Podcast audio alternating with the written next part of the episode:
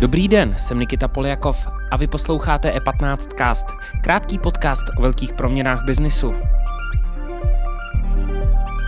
Monkey Jizz a neb opičí sperma, Squid, falešné kryptoměny dál připravují lidi o peníze. Dá se rozpoznat takzvaný rug pull a sáhne si Bitcoin v dohledné době na 100 000 dolarů? O tom dnes mluvíme s expertem na kryptoměny deníku E15 Honzou Vávrou. Nejprve ale přehled krátkých zpráv. Rostoucí počty pozitivně testovaných zneklidňují vedení Škody Auto. Mladoboleslavská automobilka proto na pracovištích postupně zpřísňuje režim pro neočkované zaměstnance. Po dobu zpřísnění vyjednává s odbory. Uvažuje se o nutnosti předložit test nebo očkovací certifikát při vstupu do závodní jídelny. Žádný z neočkovaných zaměstnanců navíc už teď nemůže vyjet na pracovní cestu. Část lidí zvažuje odchod z odborů kvůli tomu, že spolu s firmou tlačí na očkování. Skupina PPF v letošním prvním pololetí dosáhla čistého zisku 208 milionů eur. Loni ve stejném období přitom kvůli pandemii zaznamenala ztrátu 384 milionů eur. Celková aktiva skupiny koncem června dosáhla 40 miliardy eur, což představuje nárůst.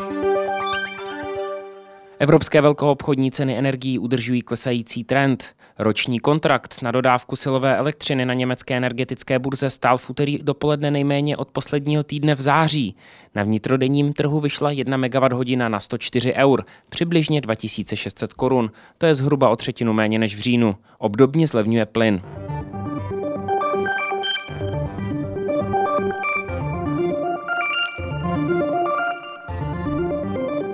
Více informací najdete na e15.cz.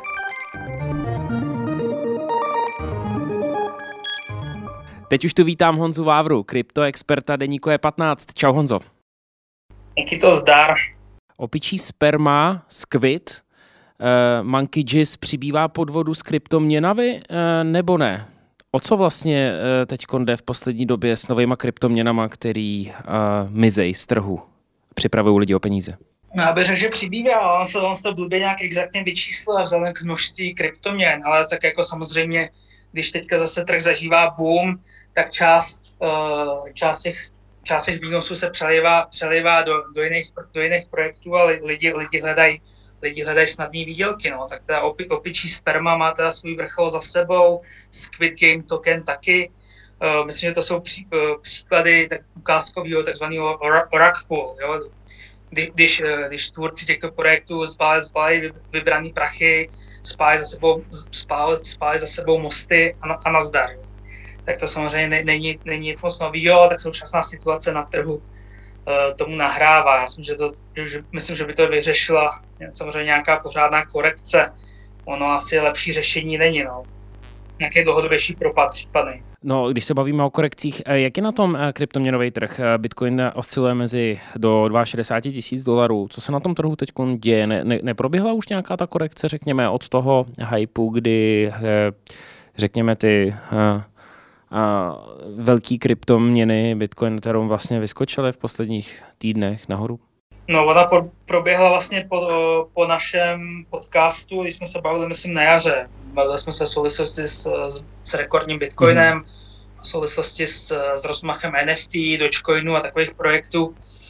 Pak teda, pak teda nastalo, nastalo, nastalo něco jakoby letní prázdniny, kdy hodnota Bitcoinu šla, šla na polovinu v porovnání s rekordy vůbec i ten, zá, i ten zájem o obchodování s kryptem dost, dost, dost výrazně propadnul.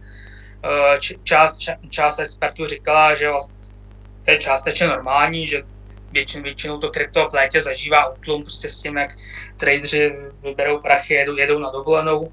No, tak skončily prázdniny, oni, oni se teda z těch dovolených vrátili, no a mezi, mezi, tím, mezi tím naplno naskočila, naskočila inflace, která vlastně měla být jenom jenom přechodná, vlastně neměla být moc znatelná. No, aspoň tvrdili to centrální bankéři, že to asi musela být pravda. Tak ono se, se, ono se tak spojilo a vytvořilo to koktejl, který je asi poměrně lákavý pro investory. Že asi se nabízelo investovat do Bitcoinu a samozřejmě, když když roste potom cena Bitcoinu, tak je na to navázaný zbytek, zbytek trhu. Mm-hmm. Takže teďka se objevují, objevují, objevují názory a optimismus držitelů, že vlastně ta cesta ke 100 000 dolarů za Bitcoin je dost reálná. Já si, myslím, já si myslím, že to není, že, že to není úplně přehnaný, ale je tady jedno, jedno velký ale. Myslím, že to hodně závisí na, na aktivitě právě centrálních bankéřů. Pokud někdy do konce, do konce roku zahlásí razantní zvyšování sazeb, myslím tím, myslím tím hlavně FED, mm-hmm. kde skutečně ta korekce může, může přijít a být značná. A tak ono by asi přišla, když by ten Bitcoin přeskočil těch 100 tisíc, šel, šel by, eh, měl, by, měl, by nějaký brutální výstřel ceny, tak on by přišla zákonitě, že lidi by vybírali zisky. To, takhle se to pohybuje v cyklech. No.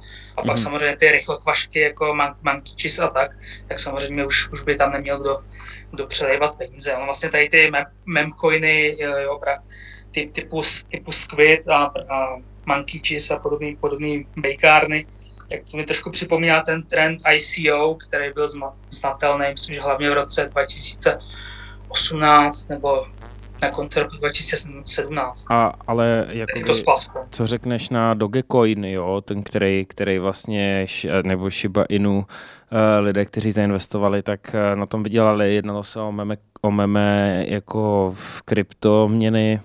Jak vnímáš tady ten trend? Někdy je sázka se vyplatí na takovouhle blbost? No, tam má víc, víc rozměr ta otázka. Já to hlavně vnímám, vnímám jako, tak, jako takovou zábavnou ruletu, kterou roztáčí sociální sítě. Podle mě tady vůbec jako o nějaký investici se nemá cenu bavit. Jo. Pak jako i ten název memcoiny podle mě odpovídající, že tam jde hlavně o tu stranu. Ty jsi zmiňoval samozřejmě nějaký pohádkový příběh z bohatnutí.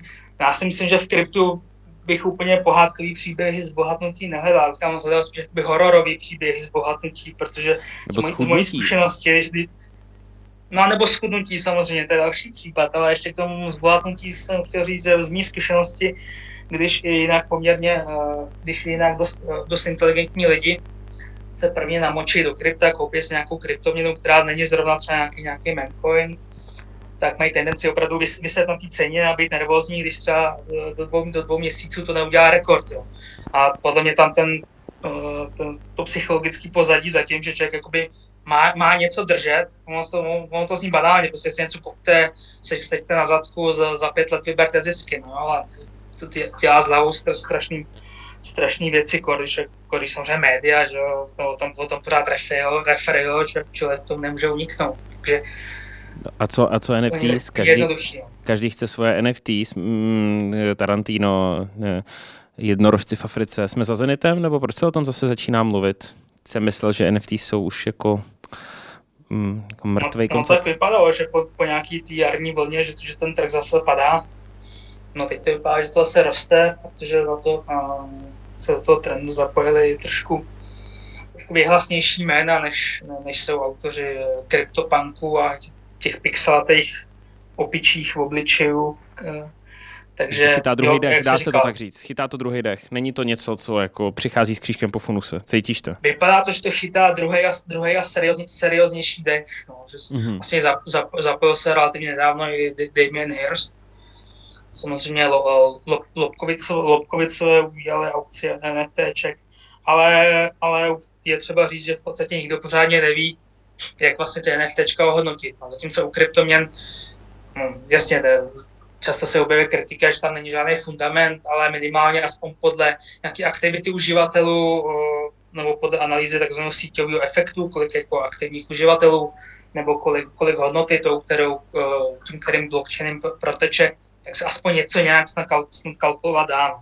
Podle NFT, v těch NFTčkách nevím, no, nevím jak, jak, jak, jak můžeme jak můžem spočítat, jako hodnotu má tady pixel a tady obrázek v opice. No. Ne. Jasně, jasně, jasně, rozumím. Honzo, no a co tvoje teď, řekněme, téma na závěr, co se bude řešit v příští do konce roku, eh, co se týče kryptoměn, co má smysl sledovat?